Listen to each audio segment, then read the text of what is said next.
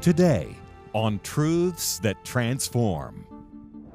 I believe that a great deal of the problems that we're having with marriage in this country today is due to that erroneous concept that love is the foundation upon which a marriage is based.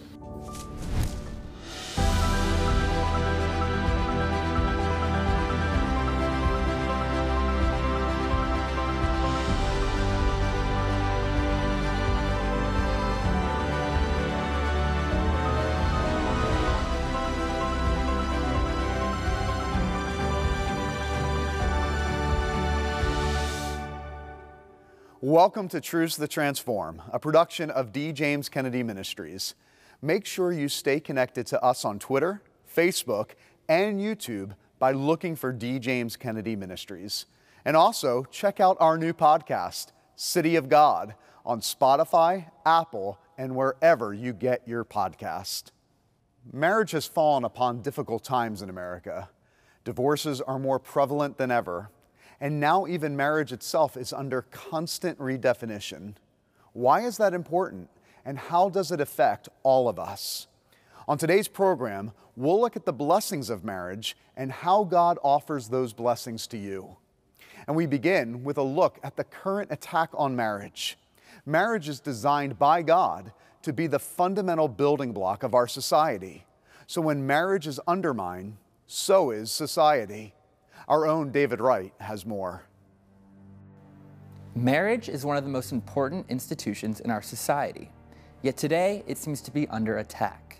Those on the left, uh, they really don't like uh, basic Christian beliefs on things like gender, things like marriage. The progressive left realizes that in order to win elections, they have to divide the church they have to seek ways to really uh, diminish the, the strength of the family and Christian community. Uh, and unless they can do that, then the left has a really hard time actually pushing forward agendas that they might have. Many don't realize that the radical left hasn't always held these beliefs on same sex marriage. Up until 2008, many politicians, such as Hillary Clinton and Barack Obama, openly defended traditional marriage. With marriage, 20 years ago, they had the Defense of Marriage Act, where even all Democrats agreed that marriage should be between a man and a woman. Hillary Clinton believed that, Bill Clinton believed it, Barack Obama believed it. However, in 2015, the political tide turned dramatically when the Supreme Court handed down the Obergefell decision, which legalized same sex marriage across all 50 states. Now they're at the point where if you don't believe that marriage can be between a man and a man or a woman and a woman, you're a hater. After the Supreme Court overturned the infamous Roe v. Wade decision, there were concerns by the radical left that the Supreme Court would reverse the Obergefell decision as well. You know, the Supreme Court decided uh, the Obergefell v. Hodges decision back in 2015. Uh, but the reason this, which really forced marriage, same sex marriage, on all 50 states, well, the reason this was brought up is because in the Dobbs decision that overturned Roe v. Wade, in a concurring opinion, Justice Clarence Thomas suggested that other precedents should be looked at, including Obergefell. Well, obviously, the House Democrats uh, kind of uh, that, that, made them very nervous, and so Nancy Pelosi, back in July, uh, very quickly, within 48 hours um, from announcing the bill, announced that they were going to vote on a bill uh, called the Respect for Marriage Act that would repeal DOMA as well as uh, codify the Obergefell decision. Congress passed the Respect for Marriage Act near the end of 2022, upholding same sex marriage under federal law. The badly misnamed uh, Respect for Marriage Act disrespects the American people and threatens uh, the fundamental freedoms of its citizens. The Respect for Marriage Act seems to be one of those unnecessary bills that either uh, is in search of a problem or, or simply a divisive mean or a deceptive means to be able to go after religious individuals and, uh, and the organizations that they put together. This new law raises serious religious liberty concerns. Those who simply follow their Christian conscience could find themselves in a world of legal trouble. The respect for marriage has a lot of implications for religious freedom going forward. Uh, for one, it gives the Internal Revenue Service a new tool to threaten the tax exempt status of religious nonprofits that, that believe what the Bible teaches. about marriage and about the distinction between the sexes and about sexual morality. It also makes cases, religious liberty and free speech cases, more difficult to win. And finally, it creates an enormous litigation and liability risk for faith based organizations that simultaneously work with the government and live out their beliefs about marriage. The big danger, though, I think, is that uh, it unleashes a bit of lawfare upon religious individuals and uh, the organizations, the institutions that they, they work with, uh, because it provides this private right of action to people to go after uh, those that want to um, uh, believe that marriage is between one man and one woman, because that's what the Bible teaches them to believe. And so, for the politically vindictive, I think you're going to see them taking advantage of this law. The ultimate objectives of, of folks on the other side of these issues is to essentially force organizations and individuals to change, to get with the program, to embrace modern orthodoxy about sexuality, or in the alternative, to shut down. Many argue that the government shouldn't be involved in marriage at all, noting that marriage is a religious covenant. Marriage is a pre political right. People come together naturally and get married and have children and have families. This is a natural human phenomenon. The, the state, you know, gives you a license says you have to be a certain age, but the state doesn't create marriage. Marriage is a pre political institution. But the only way the state could treat same sex marriage the same as opposite sex marriage was to say that biology doesn't matter. The biological correspondence between male and female is not what makes a marriage, it's your feelings. You know, it's, it's whether you have this, you know, close, close emotional connection. Well, we have lots of close emotional connections with lots of people. So, which ones qualify as marriage? Well, the state says which ones. They want to tell religious schools that they can't hire faculty who live with uh, according to their moral standards. They want to force every business in the United States to allow people to use uh, private spaces consistent with their gender identity rather than uh, their bodily reality. They want to force every employer in the United States to use people's preferred pronouns, even when that conflicts with an individual's conscience and their beliefs about realities. This attack on marriage is part and parcel of the Marxist ideology that has been adopted by many radical leftists today, where the destruction of the family is key. A consistently Christian worldview is an immediate threat to the left's agenda, which is why you have uh, leftists throughout history who have said those exact words. You know, Karl Marx himself identified Christianity as one of the chief impediments to the establishment of globalized uh, workers of the world uniting. It's very important to understand that Marx believed in the destruction of the family. The reason for that is he said that oppression was the key to history. And in Marx's playbook, men oppressed their wives, parents oppressed their children, they took them to church, and God was the ultimate oppressor. So if we can remove all of that oppression, finally people will be free, they'll live together without crime, and uh, everything is going to move along and be happily ever after. The traditional concept of marriage has been virtually hijacked and has drifted further and further away from its biblically intended purpose. Jesus was asked the question regarding marriage. He says, In the beginning, God made them male and female. And the man shall leave the father, mother, cleave to his wife, the two shall become one. So they're trying to say if you're really Christian, you'll let them teach stuff to, to little children that Jesus would never teach. So, in other words, if you're really Christian, you won't act like Christ. That's their strategy, that's their tactic. And Christians, unfortunately, have been buying it, saying, Well, I got to tolerate this, I'm Christian if you open the door to same sex marriage, you open the door to everything else. It's either God's way or everything else. I specifically argued well, what would be the objection to polygamy if you embrace same sex marriage? What would be the objection to other iterations of sexual orientation? Which, by the way, I would, I would remind everyone the most popular acronym is LGBTQIAP2S. What's the plus there for? There are TEDx talks right now. There's a professor from Germany, Mirjam Heine, who's arguing that, oh, they're not pedophiles or pederasts, they're minor attracted persons. And minor attraction is just another sexual orientation. The Bible's not clear about every single issue that we face, but there are some issues, such as the issue of marriage and sexuality, where there's a thus saith the Lord. Uh, there's a chapter and verse. And if we're not teaching that from our pulpits, you know, our people in our congregations will hear it, they'll hear it from the media, they'll hear it from Hollywood. Uh, but if they're not hearing from the pulpit, they're not going to be hearing what God believes about these issues, where, again, I think the Bible speaks clearly.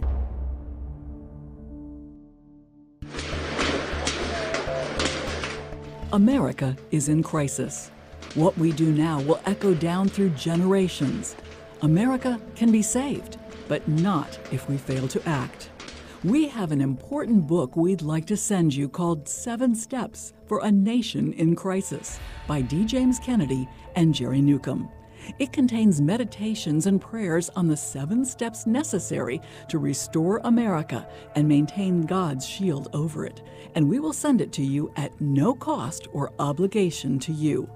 Contact us today and ask for Seven Steps for a Nation in Crisis to receive these powerful biblical solutions to the challenges America currently faces.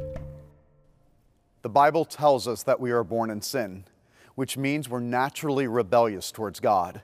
It's not a surprise then that something as fundamental as marriage would come under attack. God created it as a visual parable of Christ and His church. And Satan, who hates both, would certainly like to destroy this precious parable. The design for marriage is not simply some set of arbitrary rules to be followed, it's a gift from God for our good. My pastor and mentor, Dr. D. James Kennedy, shares more in his message, Maximizing Your Marriage. I suppose that all of us remember the famous story, Acres of Diamonds, where the author describes his long search for treasures and riches which took him around the world, only to bring him home at last, dejected, discouraged, and defeated. But then, to his surprise, to find his treasure right in his own backyard. Well, I think that's a parable of the life of many people.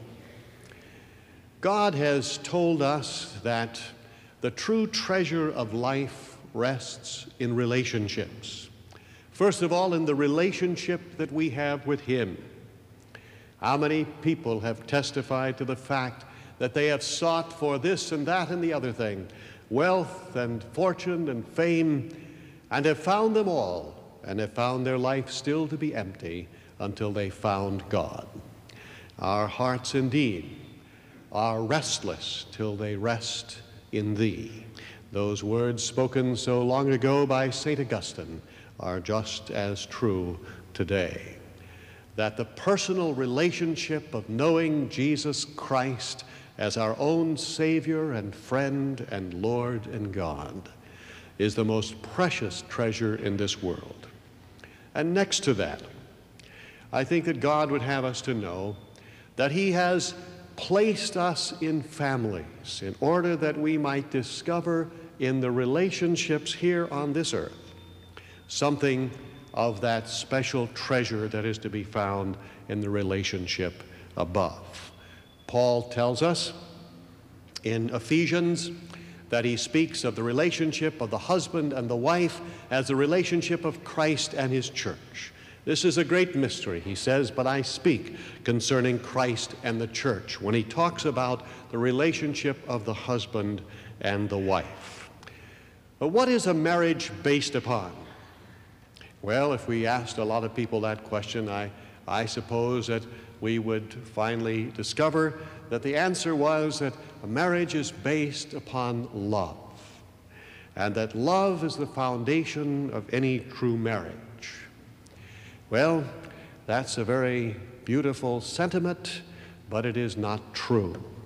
And I believe that a great deal of the problems that we're having with marriage in this country today is due to that erroneous concept that love is the foundation upon which a marriage is based. But a marriage is not built on love, a marriage is built upon commitment. And until we see this, there is little chance that our marriages are going to succeed. A marriage is a commitment to another person till death do us part. Marriage is not God's way of condemning people to a life sentence of misery. But rather, God also has a plan for improving our marriages, solving our problems, and making them what they ought to be. And we need to yield ourselves to be committed to the improvement of our marriage. Now, indications of a lack of such a commitment may be seen in attitudes such as this Oh, he'll never change. He's just like his mother.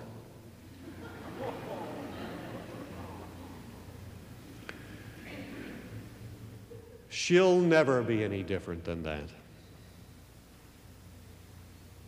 She's just like her mother. And yet, the whole thrust of the biblical message is that God can change people.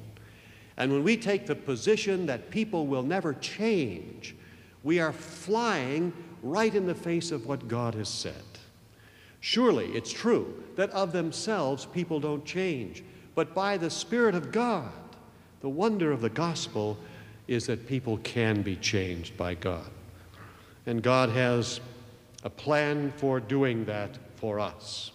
So we need to be committed to the permanence of marriage, and we need to be committed to the improvement of marriage. And if people would be committed to those two things, it would have a, an astounding effect upon the rate of success or failure of marriage in our world today. Well, that means that we need to make a priority in our life, a very high priority next to our relationship with God, to strengthen our marriages and our family relationships and to discover those acres of diamonds that lie right in our own backyard, to find that oneness that Christ would have us to have. And God has ways of doing that. I think one of the best descriptions or formula that has been set forth has been set forth by Dr. Ed Wheat, who is a famous marriage counselor and physician and speaker and author on the subject, who was here at our church about a year or so ago. In fact, when I say it is one of the best uh, formulae, I would point out to you that that is the, the acronym that he uses BEST, B E S T. And I would highly commend it to you for your consideration. The B stands for blessing. We read, of course, in the Bible about the blessings of God. The word blessing is from the Greek eulogia, which simply means to speak well of. And by blessing your spouse, it means to speak well to your spouse, first of all. That means that you're going to speak kindly to them, that you're going to be complimentary to them, that you're going to be encouraging to them in your words. We need to pray regularly God's blessings upon our spouse, upon their blossoming into what they would, God would have them to be, upon them knowing the fullness of joy that God would want them to experience. The B is for blessing, the E is for edifying. Edifying, of course, is a word that simply means to build up. We need to try to build up our spouse. The S of best is sharing. We need to learn to share ourselves one with another through taking, first of all, time to be with one another. And fourthly, the T in best is touching, according to Dr. Wheat.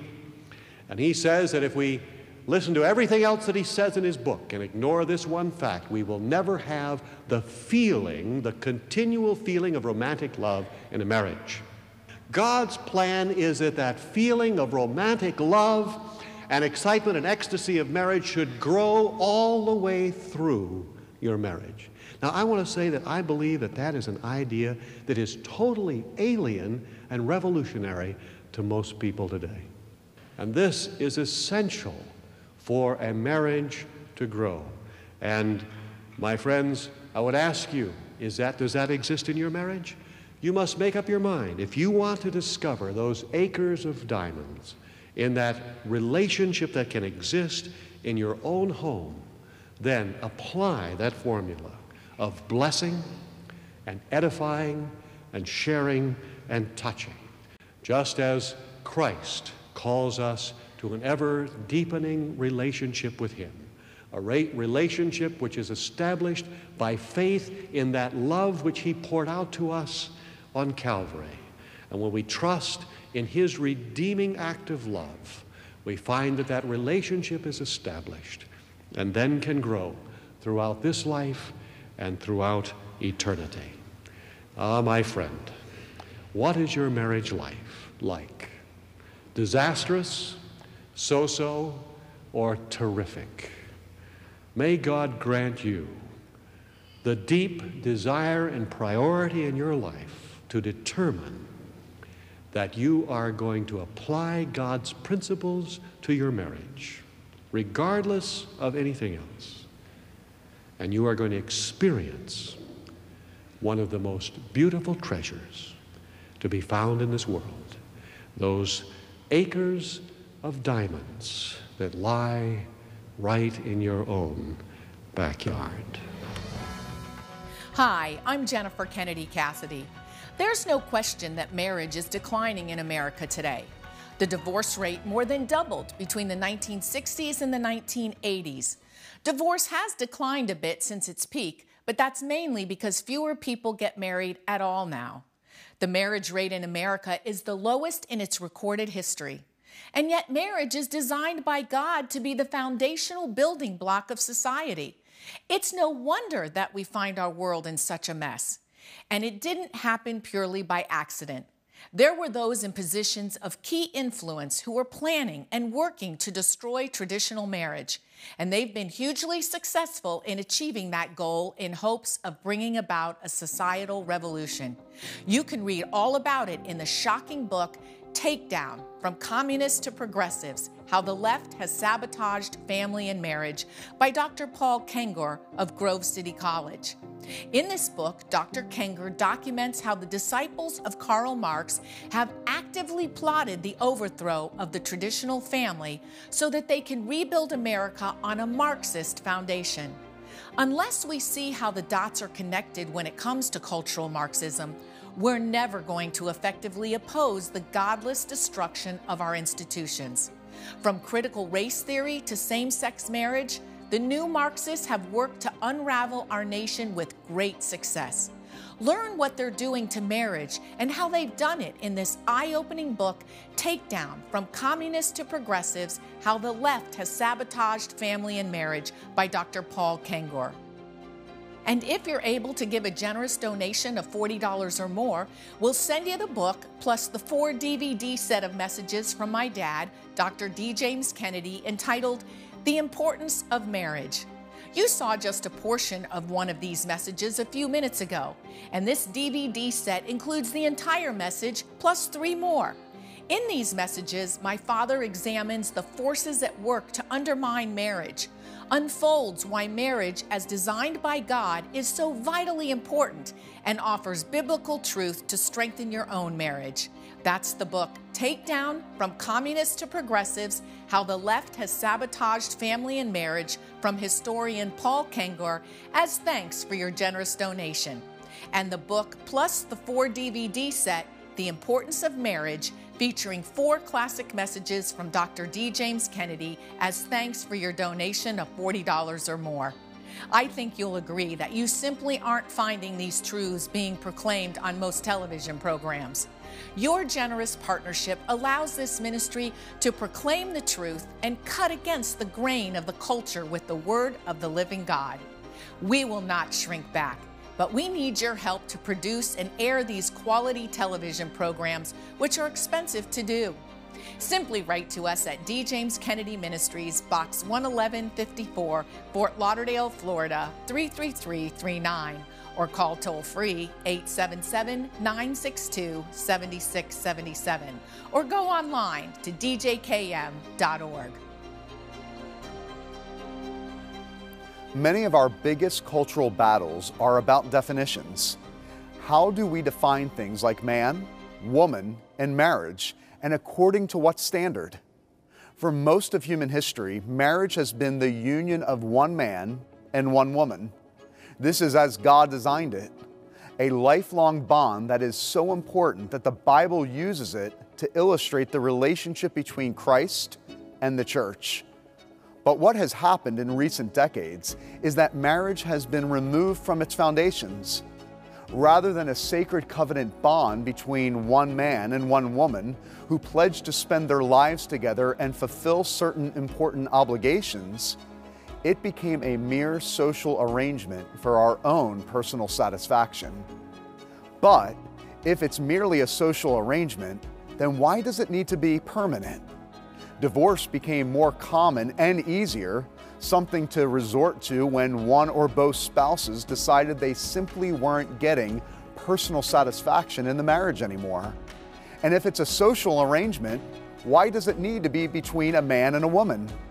Well, our culture decided it doesn't.